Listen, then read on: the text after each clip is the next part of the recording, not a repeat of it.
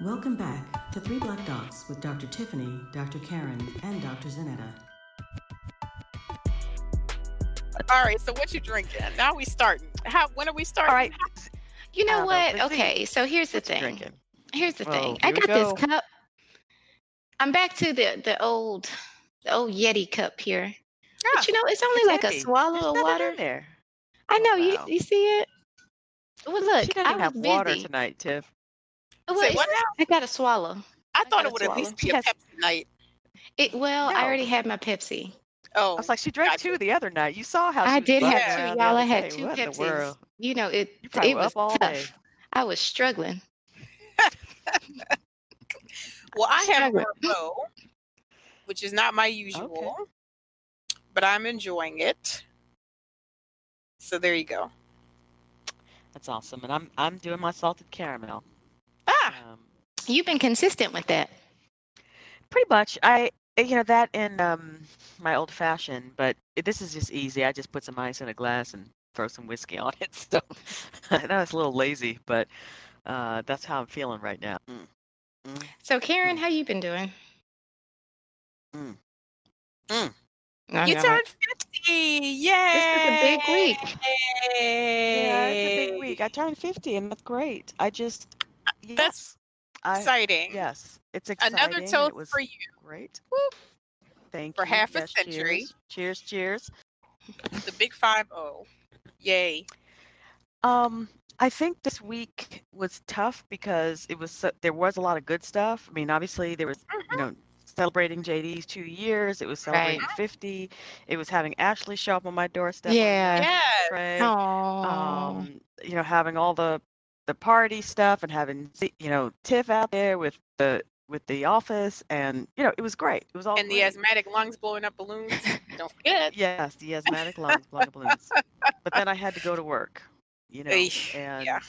that I was nervous about it, and the day was going fine until the end when I was telling you about that one young man, and then I was asked to write a paper about racism, and that's got me in a little bit of a space, you know. Yeah. So that's that's hard, but I want to get it done. But it's Right. just due on Sunday. It was literally just asked. I'm like, crap, you know. So, but in order for that to meet the publishing deadlines, because they really want to capitalize on What- What's going on the on? environment right now, and it makes sense, right? Because otherwise, you submit something and then it's like months later it gets published Right. and it's like forgotten. But it's hard because I'm in a space and I and I'm I'm actually thinking about that clip that I sent you guys from Toni Morrison Mm-hmm. where she was talking about white gaze and he, I'm I'm feeling that so strongly like why should I have to explain anything why is it my job to explain So this was uh, this was something that I brought up this week on my personal social media too, because you know, like I've had a lot of friends on social media, black friends, you know, like recalling their racist, you know, their their experiences with racism and just like and of course that made me start thinking of things that had happened to me and just kind of like reliving all that stuff over and over and I was like I mean, I get it, right? People want to people are finally open open to hearing Mhm. right? And so you want to share those experiences now that people are open to hearing and learning, but at the same time, like then you got to relive all this trauma reliving it Right. yes. and the anxiety. And I saw it in myself. I wondered what was happening with other people, and I said the same thing. I was like, you know what? If if we're going to be uncomfortable reliving all this stuff and anxious because people want to hear about it now, then uh, then people need to also start examining their role in this stuff. Because what I was concerned about is we were all saying very extreme, not extreme, but very overt things that happened to us, right? And we all have those stories. But my concern was like, if you're white and you have a lot of black friends, chances are you haven't done anything overtly racist, like what we're saying. And so then you can sit back and say, this is terrible. And it's outside of you again, right? Like, look Yes. at these people, look at the Mhm. terrible things that they did. But to me, I'm like, well, what subtle things have happened that you've upheld, Mhm. right? Yes. Like, what what subtleties? You know, somebody you told a racist joke, you heard one, you didn't say anything. You know, you Mhm. use the N word, you were in company of people who did, because that's how this stuff gets upheld. And some of it, some of my experiences, some were very overt. You know, like I had a, a run in with the police, but some of it was very subtle. You know, it was hearing those sorts of comments from white classmates in elementary school when they didn't think I heard. You know what I mean? Like Yeah. from the time when you're a kid. And so for me, I'm like, well, if we're going to be uncomfortable, everybody's going to get uncomfortable. right? Like Mhm. if we're going to relive all this stuff, then I need for you to start thinking about what you've done. You get uncomfortable too and think about how to change it and how to raise your kids so that they don't make the same mistakes, right? So I'm with you on that. I feel the same. and it was you know we you know you've watched different organizations asco AAWR, uh, acr astro these all these different um, organizations national organizations that are representing clinicians each of them have in turn sent out a statement um, some did it right away others it's taken a little longer but a statement addressing current things some of them were fine. I saw one that was excellent. And then there's the one from radiation oncology that comes out. I didn't see that Eh, one. It's a hot mess. And and so you know, there are some of my colleagues that are like, okay, we're going to put a list of demands together. I said, but why? Like, why? Again, why should we have to tell them how to act? Um, Mhm. And to your point, Tiffany, with all of this, why are people not be being more introspective? And is it because we've Mhm. always had to be the ones to either a Mhm. not say something because Yep. we're- afraid of hurting their feelings or whatever, or b to do the explanation instead of forcing them to be more introspective in terms of their own behaviors. And so there's all of that stuff going on in my brain as well because while at the same time it's like well maybe this is the time to step in and just say here's the list of demands but i'm like Mhm. I, I don't know because it then it becomes a checkbox again and you know if it's not within the narrow window of what you prescribe or maybe they just say okay well here's the list of you know three demands we're going to pick the lowest hanging fruit you know I, I want there to be out of all of this some sort of not only acknowledgement but also a move towards behavior change and modification that will then create sustainable change in Mhm. generations. Yep. Um, because there was a video, for instance, that was out probably showing stuff in the 70s where these two little black girls were riding their bikes on the sidewalk and they got stopped by a group of white kids and the white kids were calling the N word and were pushing their bikes and laughing at them. These kids, those kids, are now adults Mhm. Right. Yes. and who knows what they're teaching their kids. That's right. Mhm. And so until there's acknowledgement that A, that was bad behavior, uh, B, that bad behavior has been learned from generation to generation and it's not inherent, and C, that each individual has a responsibility to then make change so that the, the cycle can be ended, then there will be no change. We talk about that all the time with Mhm. violence, with domestic violence, that somebody has to break the chain. And in Yeah. this case, there has to be acknowledgement. Yeah. And acknowledgement on the side of you know well i raise my kids quote unquote not to see color and i Right. always Yeah, wonder because like no one are- is transparent. Like, come on. Mm. right but i'm like but this is but isn't this what leads to when someone when you're in sixth grade for me when you're in sixth grade and you're a white kid and you hear somebody use the n word referring to your black friend and you don't say anything is it and then you grow up well you didn't say anything. So then you grow up and you teach your kids not to see color. So when your kids are in that same situation they're not going to say anything. You see what i mean? And so i think it's the same. Breaking the cycle and Yeah. I also struggle with how can you not treat a human as a human? I don't know if it's because we we we're minorities, but honestly, like if someone is struggling you help them out. I don't understand if if there is a problem, you you are the bigger person. Like this is not hard. This is treating your neighbor as yourself. Like it's as simple as that. So in healthcare, you know, like you know, there are lots of you know pictures and things, and and and you know, people are are are supporting the movement.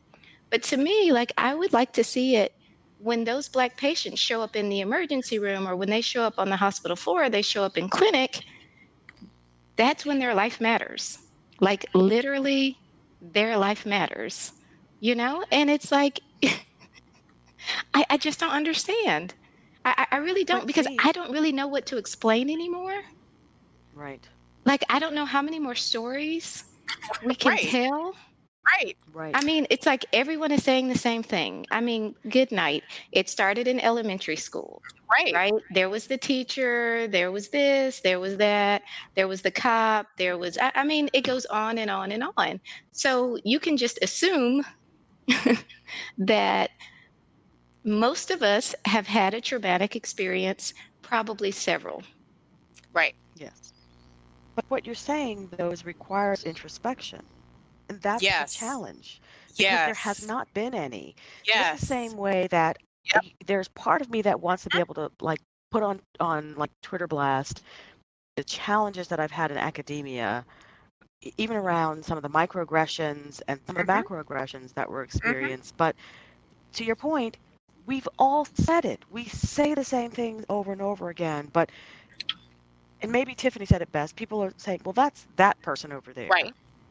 Or, or that look at that egregious thing Yes. but they fail to see themselves in those microaggressions because I tell you, that stuff that you see in the emergency room, Mhm. those are microaggressions, Mhm. oftentimes leading to macroaggressions. When you Right. have a black individual comes in and says they can't breathe and they get sent home and they die of COVID, that that's now a macroaggression. I'm sorry, that's not just a microaggression. This is someone actively saying that, oh, this black person is being dramatic. Right. But who's holding their feet to the fire? Right. Who's holding the cops' feet to the fire? You see what happened in even in Buffalo, Oh my gosh, that white was man gets knocked down. Yeah, the Yeah. 75 Did you old see that? Like, and they walked around him. Like, this is Yep. Egregious. wha- One cop tried to help, and it, whomever it was, the leader pushed him out of the way and told him not to help. And then you heard the call. The, the call was that the guy tripped and fell. Right. That's what they put in the I guess official report. In the official report, before I guess they knew that there was video. But, but like, how do you push a set? How do you push a grown man when you are in a position of authority? Like, how do you do that? Then, how do you realize that hey, this guy may be injured? Like that is sadistic. We that's morally bankrupt. It really is. I, I mean, you can't you can't train that away. hence your point about why is it that it's okay for people to not treat people as humans in some ways and i know this is not going to be popular but blacks have never been seen as humans but this elderly gentleman first of all lack of respect for our elders is Yeah. rampant in It our is. culture it's Yep. unbelievable Yep. i don't care what that gentleman went up to them and said you just Yeah. don't do that to an older person Right. Yeah. He was a Um, peaceful activist, You a part of some a It peaceful doesn't matter. organization. It's like- it's- but but, it's but you know what I'm saying? Yeah. Like like it was Yeah. just like j- just like I mean it just speaks to the man's character, you know? Like Yes. this is a this is a guy who clearly has a conscience, clearly is is is is I don't know, is is fighting for for a just cause. And this is what happens. And then and then the fact that that what nearly 60 Buffalo police officers Yes, resigned 57. That's Get right. rid of them. Get rid of them. That's what I said. I said, all right, goodbye. you Yeah, I, I, mean, move this on. is crazy. That More job opportunities for people who who care about their communities. So let's talk about the growth and development of the police force, which most people do not realize is rooted in slavery. Right? um, there needs to be acknowledgement of the fact that the officers or the overseers Mhm. were established to keep the slaves in line, the overseers, and then they're that morphed into officers that were really employed to keep black people in line and slaves. Um, and our tax dollars go to support that. Now, there are really good cops out there. There are really good police officers. But the best models are those where the individuals who are policing also live within those communities and who know those communities and who are part of those communities because their kids go to school with the kids you know that they're policing or the families that they're policing. And that's a challenge because that's not the way things are anymore. They're oftentimes bringing in overseers into the disadvantaged neighborhoods.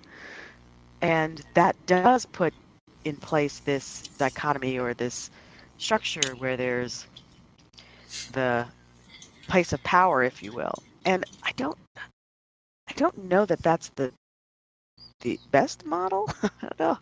I, I don't know. I, and maybe, I mean, we do need law and order, but why is it that in this nation we need to have cops that carry guns and other, you know, things that can really harm people, where other nations don't do that? Right. Britain's not. Their cops aren't carrying guns. They're not killing folk. Right. There's but And maybe and, and because also shooting to kill, it makes no sense to me. That's what I don't understand. The shooting to kill. I mean, the Not that you should be shooting, I- but I like yeah, but and I admit I don't. I haven't read a lot about police training. I don't know about a lot.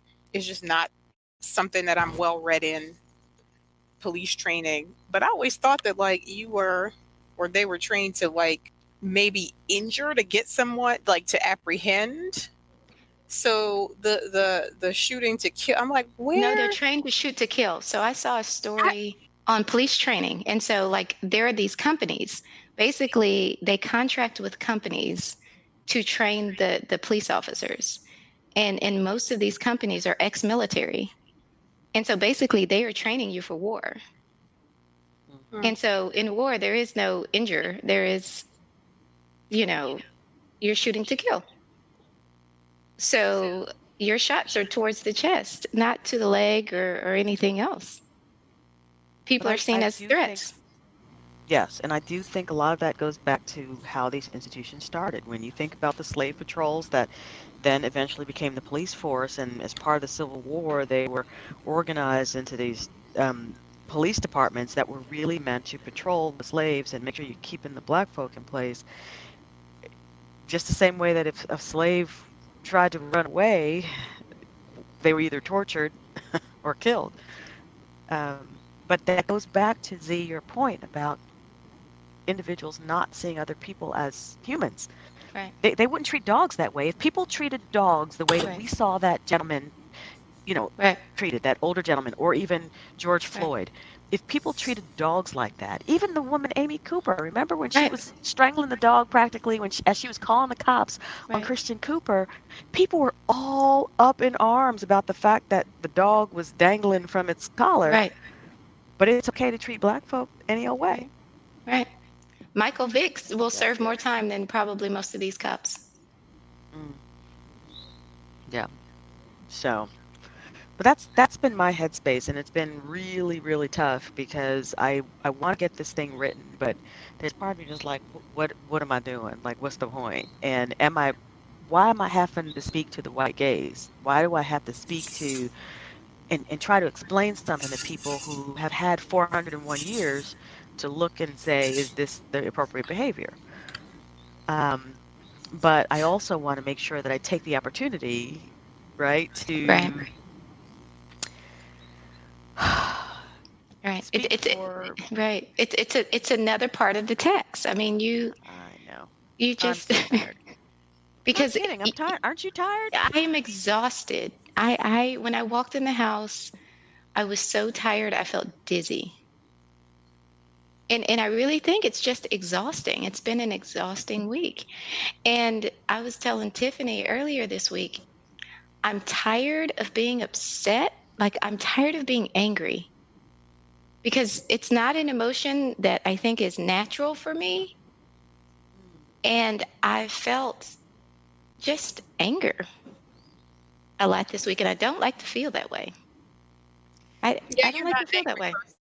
I'm not. nature. I'm not. You I know, am. I'm- Yeah, me too, girl. I'm right there Which with is why when I called you guys ranting and, and we got this podcast, like zero people were surprised, at least the people on this call. but I will say that you were the least angry of all of us uh, in the normal circumstances. So just, I was uh, surprised. I just like to chill. I don't bother nobody. Yeah.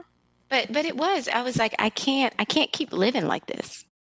Well, and for me, I got angry, and like and like I said already, I just got angry about all this extra stuff we're putting ourselves through right now. Now that people are open to hear it, it's like I, just got to process what's happening, and now on top of this, I have to recount all these episodes that have happened to make you see the problem really Mhm.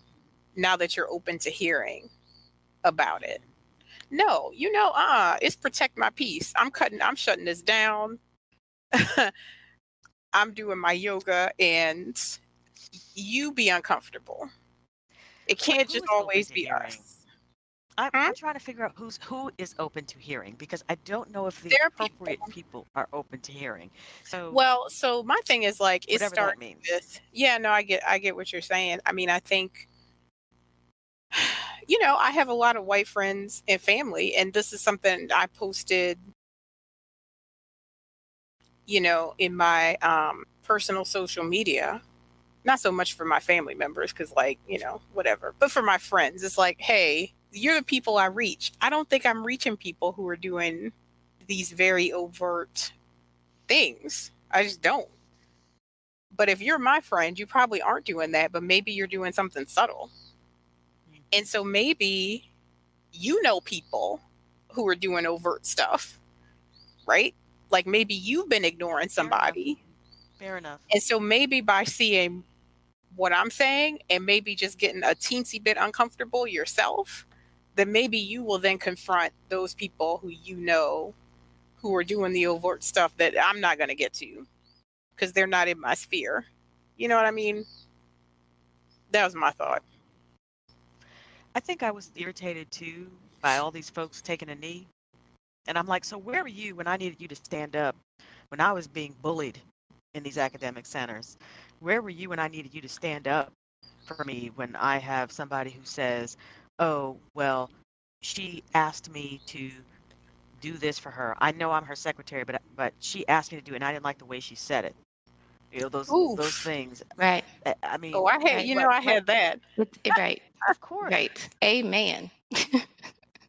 Not a secretary, but get off your else. dang knee. Get off your knee. Get off your knee and stand up and stand up for justice and stand up for the people that you know have been wronged by the system.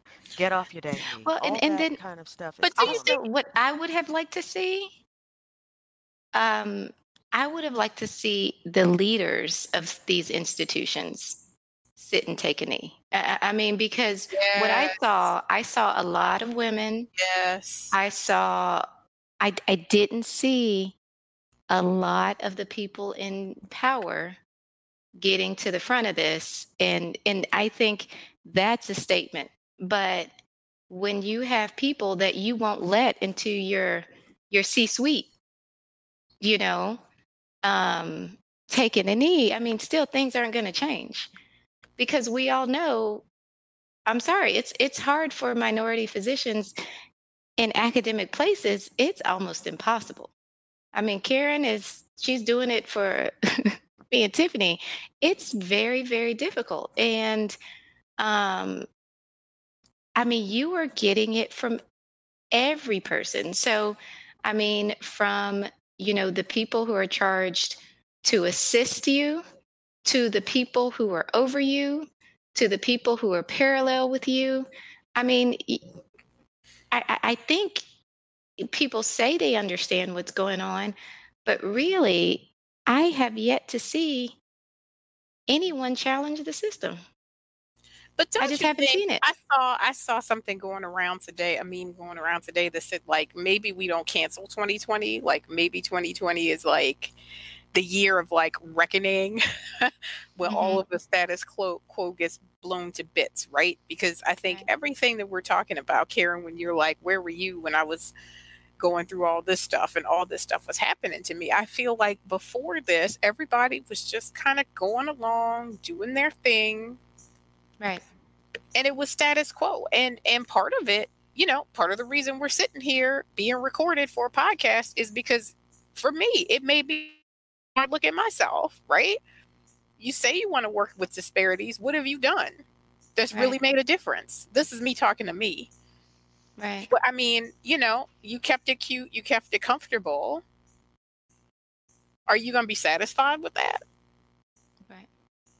at the end of your So career that you actually did something impactful. This is my own internal conversation. I'm not talking about anybody else's Mhm. Goals and, and what anybody else has done. I'm looking at me. And like, is what I've done going to be enough to satisfy me? And I'm like, you know what? No. You've been playing it safe and keeping it cute. And you need to do something. So that's why what's prompted my willingness to start to drag folk. For Well- lack of a better word. Well- I mean, y'all saw what I had to do on Twitter. I'm sorry. I just I Not on cannot. Twitter. But I appreciate the screenshots. Here's the deal. Yeah. the challenge is this I understand there are some white people who have done some things, right? There are white people who go to Africa and they want to help the black people out, Right. Mhm. even though there's some black folk right in their backyard that they could be helping, but they want to go to Africa. So are all Okay. these organizations that set up schools in Africa when we've got children here in the United States whose educational education is being stunted because of mm-hmm. structural racism but it's Yeah. easier to go to Africa because then they can do their little tourism thing and they can say pat themselves on the back. And I say when somebody has to say, "Well, look at all the good stuff I've done for the black people." They're doing it for the wrong reason. It's like the people who say, "I'm not racist because I have a black friend," or I, you know, I, I don't practice racism because I I know a black person. There is something that is so grossly wrong with individuals who make the assumption that just because they give to a cause, it means they understand that cause. All they're Yeah. doing is giving to the cause. And Yeah. please don't speak for black folks. So I had to have that conversation Child. on Twitter today. Please I mean, tell whatever day this that. week. We're not gonna start, but go ahead. Well, we already started, but we not we Yeah, not we going in. No, you can go ahead and finish. You on finish Drew, it. with the Drew. no, I'm not. Uh, I, I interrupted you. Go ahead. Go no, ahead. Sorry. It's the, but it's all the same. But no, it's the same. It's indeed the same because can I? One of the comments I can't remember if I screenshotted this. One the person said, "Oh, I really prefer African American." Yeah, I saw that. I was like, you missed the whole point. Missed the whole Not only point. did you miss the point, but please allow me to self-identify. You know, I don't label you. Let me self-identify because you know I'm not African because my heritage was stripped. How about that? My heritage was stripped when my people landed on the rock 400 years ago. So I'm not African. My skin is brown. I consider myself a black woman, and therefore, please allow me to self-identify. So it's not cool that other folks, again, who feel like they're down with the cause and got their fist raised for them to then step in and speak for, Yes. you know, communities. And, and I'm trying to be careful not to speak for everyone, right? My voice is a Right. singular voice. Hence, when I was asked to write this article, I was like, I don't want it to be a singular voice because then Right. you'd be like, oh, that's just, just your opinion. So now I've developed a collective voice. And that's the voice that's going to be writing this paper. But I just feel like there needs to be so much more. There needs to be so much more. Okay, so I was doing a uh, I was on I was doing a ride today, right? Y'all heard a little bit about that. Which we won't about my laundry problem. But um but I was on the bike doing a ride and um the instructor is one of the black instructors, you know, and he was doing the ride to talk about all the stuff going on. And he said that, you know, as a black Peloton instructor, that he was getting a lot of love and support from, you know, Peloton owners, you know, white people who love his classes and are reaching out to him and saying, How are you doing? How are you doing? You know, we support you. We know we support you. And he said, I know you support me because I'm in your house and I'm in your home all the time. But I need you to have that same energy for other people in my community. And I was like, dang, that was a word. Because Yeah. hmm I started thinking back about, again, when I was a kid and when I was younger, and I would overhear things that I wasn't prob- I wasn't meant to hear, you know, about how it was different. Oh, she's different from other black people. She's different. And I'm like, I mean, is that what people think? Like, because I have now, you know, I've always been an A student, all that, always got along with everybody, all that. Now I have these letters behind my name. I have doctor in front of my name. Is the assumption that I'm different from other black people, so that makes me acceptable? And I'm like, Yes. I'm, exact, I'm exactly the same. I'm exactly the same. But you're not like the other ones. Right. So if you can rock with me because I have letters behind my name and I have doctor in front of my name, I need you to keep that same energy for other black people. Well, and I'm the same. particularly because when when you I'm when you're same. not in your white coat, when you don't have your badge out, and you, you walking in the store, you getting followed. You, Right. shopping while black, just like anybody I'm the else who doesn't have the letters. I'm the same. And I was like, yeah, he said a word. So Great. it's keep that same energy. Don't assume that I'm different from everybody else. I'm actually the same.